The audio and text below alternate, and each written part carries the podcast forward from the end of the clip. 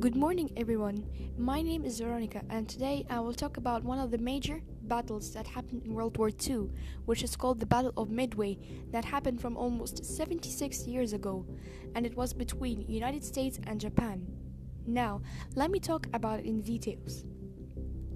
The Battle of Midway was a decisive naval battle in the Pacific theater of World War II that took place between 4 and 7th of June 1942, only six months after Japan's attack on Pearl Harbor and one month after the Battle of the Coral Sea.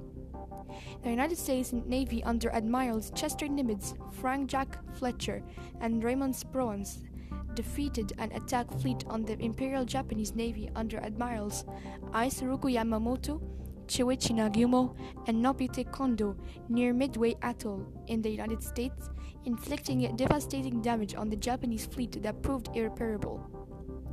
Military historian called John Keegan called it the most stunning and decisive blow in the history of naval warfare.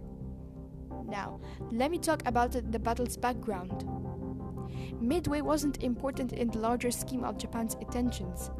They were keen on concentrating on the Samoa Islands, Fiji, and Australia.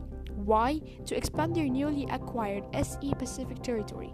However, it was the closest remaining United States base to Japan and would therefore be strongly defended by the United States.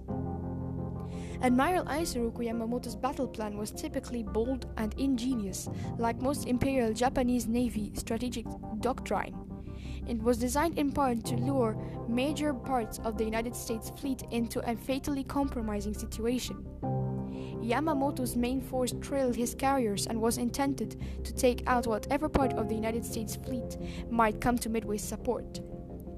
The plan was complicated, probably in part because it was put together very rapidly in the wake of the Tokyo air raid by United States Army B-25s flying from United States carriers in the middle of April. The raid had done little significant damage, but demonstrated that the Japanese military could not prevent attacks against the Japanese home islands. It was a severe psychological shock. But from a few seconds ago, I said that little damage happened in Japan. What caused that little damage? Well, on April 18, 1942, American bombs fell on Tokyo. Launched from the aircraft carrier Hornet, the 16 B 25 bombers could attack from a greater distance than the carrier's usually short range bombers. The attack on Tokyo, known as Doolittle's Raid, did minimal damage to Tokyo but boosted American morale after a stream of disappointing losses. Doolittle's raid also prompted a shift in Japanese priorities. The American fleet had to be destroyed. The Japanese would not risk another attack on Tokyo and the Emperor. Admiral Yamamoto, commander of the Japanese fleet, had a plan. He believed that he could lure the American fleet into battle by attacking Midway Island, the last American base in the North Pacific. American code breakers, however, had already broken the Japanese Navy's code.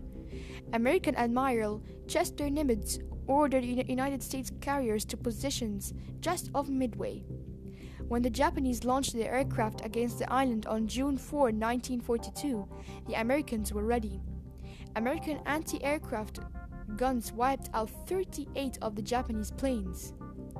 As the Japanese were preparing for a second wave of attack, American planes took off from the aircraft carriers Enterprise, Hornet, and Yorktown. The Japanese were caught between attacks with aircraft, fuel, and bombs exposed on the decks of the carriers. One of the Japanese carriers were sunk. The other three were barely afloat. Admiral Yamamoto retreated with his remaining vessels. The Battle of Midway was an important American victory and a turning point in the Pacific War. Now, how many casualties and kills that Japan now had after the battle? Four of the Japanese fleet carriers sunk, one heavy cruiser sunk, one heavy cruiser damaged, 248 aircraft destroyed, 3,057 were killed, and 37 were captured, and Japanese could not replace it anymore. Japan's advance in the Pacific had been stopped. The Battle of Midway marked the limit of Japanese expansion toward the Hawaiian Islands and put Japan on the defensive. Because of the extreme depth of the ocean in the area of the battle, more than 17,000 feet or 5,200 meters, researching the battlefield has presented extraordinary difficulties. On 19 May 1998, almost 20 years ago, Robert Ballard and a team of scientists and Midway veterans from both sides located and photographed Yorktown. The ship was remarkably intact for a vessel that had sunk in 1942. Much of the original equipment and even the original paint scheme were still visible. Thank you everyone for hearing my podcast about the Battle of Midway, and I hope you hear my voice again in other podcasts. Bye!